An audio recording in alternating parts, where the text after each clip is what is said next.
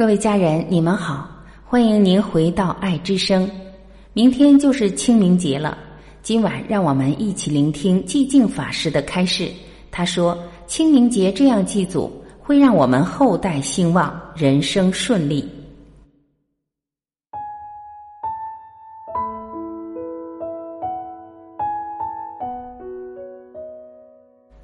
经历了冬至的蛰藏，立春的轻抚。雨水的浇灌，又是一年清明。清明不仅是节气，也是我们祭祀祖宗的节日。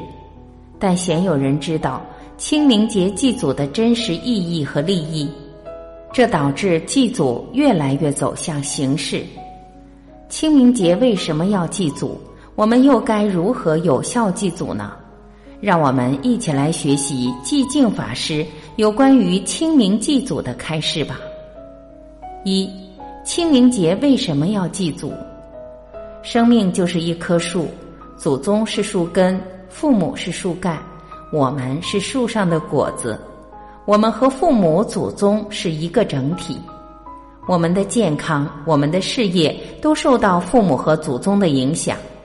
我们虽然看不见祖宗。他们就好像树根一样，虽然我们看不见树根，但是树根却源源不断的给我们提供营养。树根如果痛苦，这棵树肯定也不会好，果子也不会好。所以清明的时候，我们为什么要去祭祖呢？仅仅因为要去祖先的墓前扫扫灰尘、拔拔野草吗？我们买鲜花水果。燃香点烛，供于祖先面前，就是为了作为摆设吗？当然不是这样的。当你明白心生则种种法生，就会明白，其实祭祖最重要的是你那颗心，不是鲜花水果，也不是那个纸钱。心生法就生，心没有生法就不生。如果没有心，供再多的鲜花水果。烧再多纸钱也是白搭，最后走了一个形式，没有心，效果就会打折。所以我们要以一颗虔诚的心、感恩祖宗的心去祭祖。对于我们的孙子重孙来说，我们就是老祖宗，所以我们现在的所作所为、水平高低、觉醒程度、功德大小，又会影响到后面的子孙。人生的种种问题，都是因为缺了孝字。当我们的能量和祖宗的能量断开了链接，我们就无法传承父母祖宗的优秀品质。就像一棵树，没有雨露给它浇灌，终究会干枯。我们的生命是个组合体，不仅有父母的血液，还有祖宗的精神在里面。我们不能创造什么。所有的财富都是父母祖宗的福报功德流经我们而已。我们就像电灯，电站是父母祖宗诸佛菩萨的能量。我们要做的就是连接能量，做一个使用者，连上了，开关一开就亮了。如果没有连接好，电灯就无法点亮。所以我们要把整个生命投入进去，真心的去敬畏、感恩祖宗。从而建立起连接通道，接收来自祖辈的能量，这才是真正有效的祭祖。二，如何有效祭祖才能真正实现其超凡意义？一，祭祖地点：一，在祖宗的坟前；二，组织集体祭祖。若无法亲自前往祖宗坟前的，用黄纸制作各自的祖宗牌位，放于供台。二。祭祖流程：第一步，供养香、灯烛、水果、鲜花、糕饼，勿用荤食烟酒。